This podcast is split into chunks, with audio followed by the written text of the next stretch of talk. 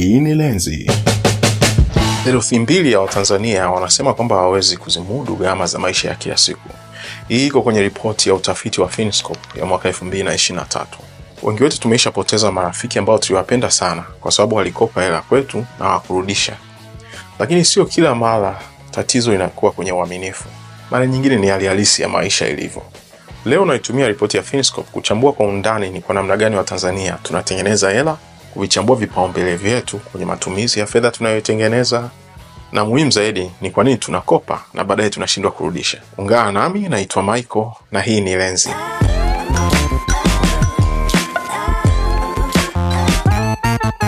Ripoti ya Finscope ya mwaka 2023 imetuonyesha kwamba theluthi mbili ya Watanzania wanashindwa kuzimudu gharama za kila siku za maisha.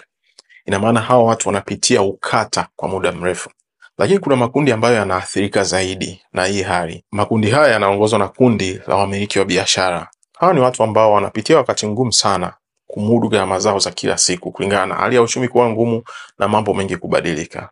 Lakini makundi ambayo pia yanaathirika, kuna wakulima na wavuvi ambao tunajua pia wanachukua sehemu kubwa sana ya population ya Watanzania, hasa hasa kundi la wakulima. Na katika wote hawa kundi la wanaume ndo linaathirika zaidi. Hii ni kwa sababu uchumi wa kaya nyingi katika maisha yetu ya Kiafrika, maisha yetu ya Kitanzania unashikiliwa sana na jinsia ya kiume.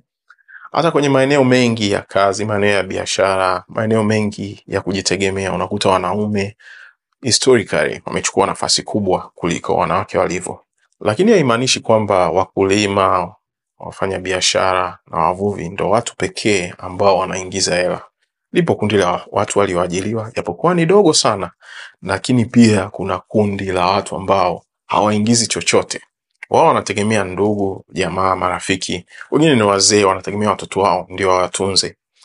Vyanzo vikuu vya kipato kwa ajili ya Watanzania walio wengi haviko kwenye zile kazi ambazo ziko kwenye sekta rasmi ambayo kila wiki ama kila mwezi analipwa. Wengi ni wakulima na wavuvi, lakini pia kundi la pili ambalo ni kubwa sana ni watu ambao wanafanya kazi za vibarua. Kilimo tunajua wengi kwamba ni cha msimu, kwa hiyo Watanzania wengi wanaingiza kipato kwa msimu kulingana na mazao wanayoyalima na kuyauza. Lakini hivyo hivyo vibarua vinategemea na kazi imetokea wapi kwa muda gani. Au kibarua tena inawezekana kwake ni unpredictable zaidi, mpaka mtu au kampuni au shirika hiyo inafanya project fulani na wahitaji vibarua wanawaweka. Tukiongelea vibarua, tunafikiria sana wanaoshiriki kwenye kazi za ujenzi na vitu kama hivyo, lakini kuna baadhi ya kazi ambazo ni za maofisini na watu hawana mikataba ya kudumu au ya muda mrefu. Mfano mmoja ni watafiti wasaidizi ama makarani, kama wale wale walioshiriki kwenye kazi za sensa. Hiyo kundi saizi limekuwa ni kubwa, watu wanapata ajira ya muda mfupi kwa mikataba. Inawezekana akapata mikataba miwili mitatu kwa mwaka na akasubiria mwakani tena akapata mkataba mwingine mifupi mifupi, na wanaishi kwa namna hiyo. Hawa na wenyewe wanaingia kwenye kundi la watu ambao uchumi wao unaathirika kwa sababu kipato chao kiko seasonal. Mara nyingine hawa ndo unakuta ndo breadwinners kwa ajili ya wategemezi wao, labda wazee ama watoto, kwa sababu na wenyewe wana familia zao na watu wengine wanawahitaji. Kwa hiyo wakiathirika hawa, athari inakuwa kubwa sana uh, kwa wale ambao wanawategemea. Unapoongelea kipato cha mtu, ni vizuri sana kuongelea matumizi yake pia, na sisi kama Watanzania tuna vipaumbele kwenye matumizi yetu. Ripoti ya Finscope inatuonyesha kwamba wengi wa Watanzania wanatumia fedha zao kwenye shughuli za kilimo na uvuvi, kwa sababu hizo ni shughuli ambazo Watanzania wengi wanazifanya ili kujipatia kipato. Lakini pia kipato cha Watanzania kinawekwa kwenye vipaumbele vya matibabu. Wengi wa wale wanaoingiza kipato inabidi waingie gharama za matibabu kwa ajili yao, wenzi wao ama familia zilizowazunguka. Kitu cha tatu ni ada za shule. Wengi wa wale ambao tayari wanaingiza kipato tayari wana watoto na tayari wanaingia kwenye shule, wanahitaji kulipia ada. Mwingine angesema mbona saizi tuna elimu bila malipo ya ada?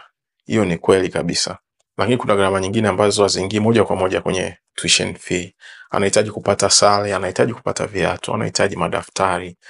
Gharama hizi zinatoka kwenye vipato vya wazazi. Lakini jambo la nne kwenye vipaumbele vya matumizi kwa Watanzania walio wengi ni kulipia kodi ya nyumba. Hii ya sasa iko kwenye maeneo ya miji, Dar es Salaam, Arusha, Mwanza na kwenye mkoa wote tunajua kuna miji. watu wanahitaji mahala pa kuishi na kulala na kupaita hapa ndo kwangu. Sasa hivyo ndo vipaumbele vinne kati ya vingi ambavyo Watanzania wanaamua kutumia fedha zao. Kwa hiyo tukisema kwamba theluthi mbili ya Watanzania wanapata ugumu wa kujikimu katika maisha ya kila siku, tunamaanisha kwamba Watanzania hawa wanapata wakati mgumu wa kulipia ada, wa kulipia huduma za afya na matibabu, kuishi, kulipia kodi ya nyumba, lakini hiyo inakuja on top ya ile shughuli yao kubwa ya kuwaingizia kipato, kwa sababu lazima uingize hela kule ili uweze kupata faida, lazima uinvest. Kwa hiyo hela inaingia kule ili uendelee kupata kipato cha kuisustain familia.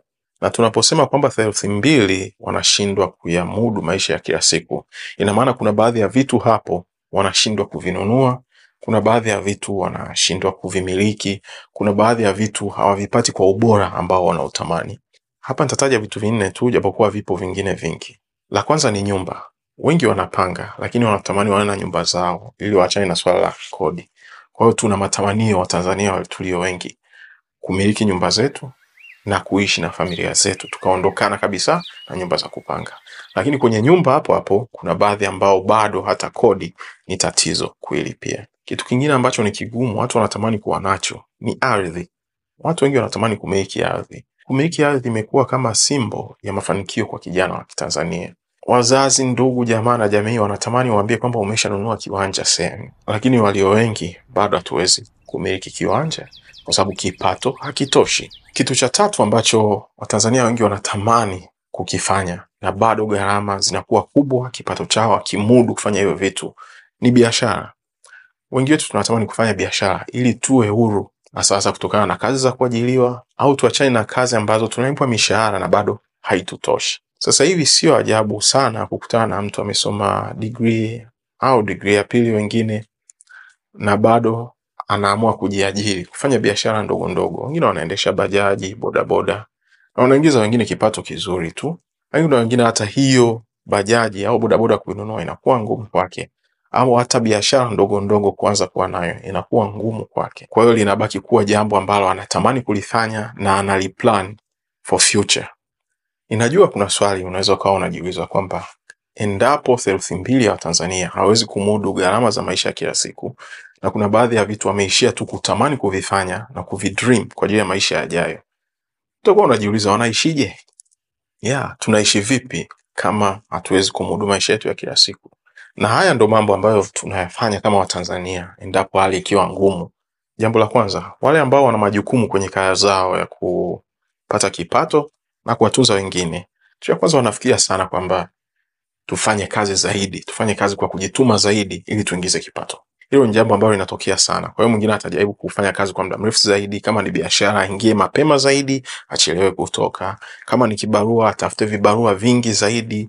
Kwa hiyo wengi wanakimbilia kwanza kujituma ili kuona kama ataongeza kipato ili kuweza kukidhi uh, mahitaji yake na familia yake. Lakini jambo la pili ambalo nafikiri wengi tunalifahamu ni kukopa. Wengi wetu wa Tanzania tunakimbilia kukopa kwa ndugu, kwa jamaa na marafiki, na hapa ndo limekuwepo tatizo kubwa.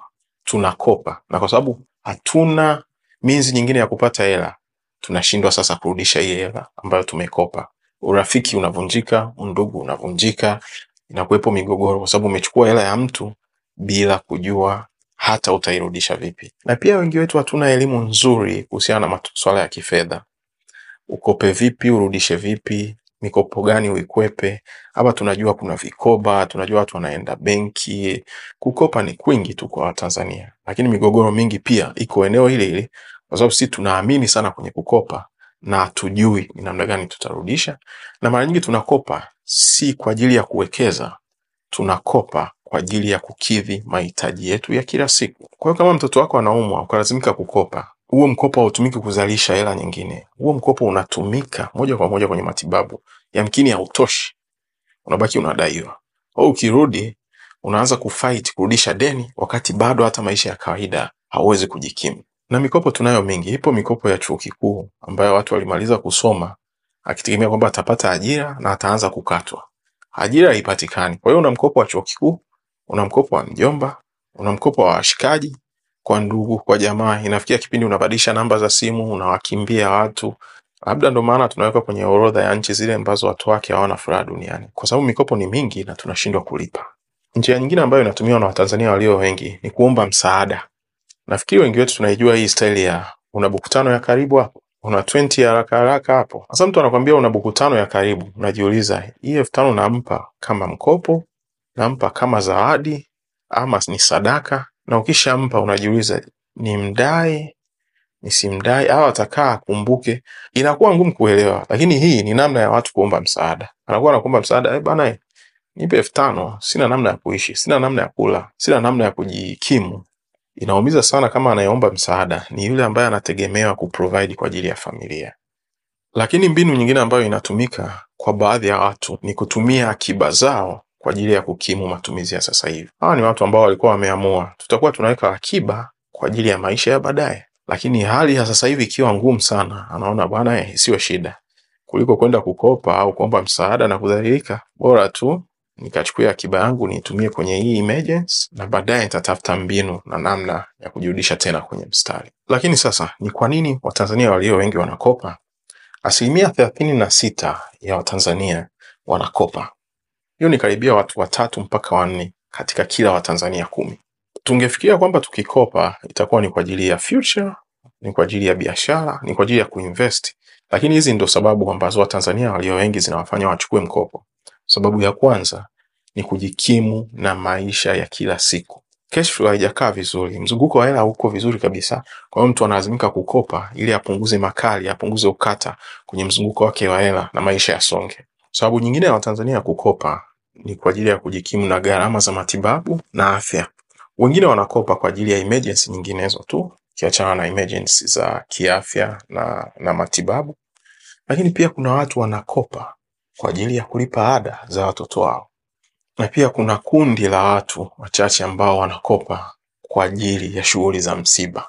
Usipotoa mwili mochwari, gharama zinazidi kupanda, na wanahesabu hakuna msamaha hapo, hakuna huruma. Kwa bora ukope kwa mtu atakayekusaidia, bora ukakope kwenye kikoba na wapi, ili iweze kukusaidia. Kuna mbinu nyingi tunazitumia vikiwemo vikoba na vikundi vingine ambavyo vinaelekeana sana na vikoba, lakini sina uhakika kama vyote kwa sasa hivi vimejikita kwenye kutatua matatizo ya kifedha na uchumi wa familia na watu binafsi. Ninahisi vingine vishabadilisha malengo, vinafanya mambo mengine social. Na tunajua Watanzania tulio wengi hatuna retirement plan, hatujipangi kwamba ukiachana na kazi unayoifanya sasa hivi, iwe ya kuajiliwa au kujiajiri, utaishije uzeeni? Utawaachaje watoto wako? Mara nyingi hatujipangi kwa hilo, kwa sababu hali ya sasa hivi ni ngumu. Inabidi tudili na ya sasa hivi, ya kesho tumwachie Mungu. Na pia kwenye mifumo yetu rasmi ya elimu, kuanzia huku chini, hii elimu ya fedha, elimu ya kujikimu, kujitegemea, haijakaa vizuri sana kutuandaa ili tuweze kuyamudu maisha yetu ya kila siku. Kwa hiyo mpaka hapo tumejua ni kwa nini watu wanakopa hela na wanashindwa kurudishia. Sio wote wamekosa uaminifu, wengine ni kweli hawana cha kurudisha, na wakati anakopa hela kwako hakuwa na pengine pa kukimbilia. Natumaini umepata la kujifunza. Usisahau kusubscribe, kulike na kushare. Mi naitwa Michael na hii ni Lenzi.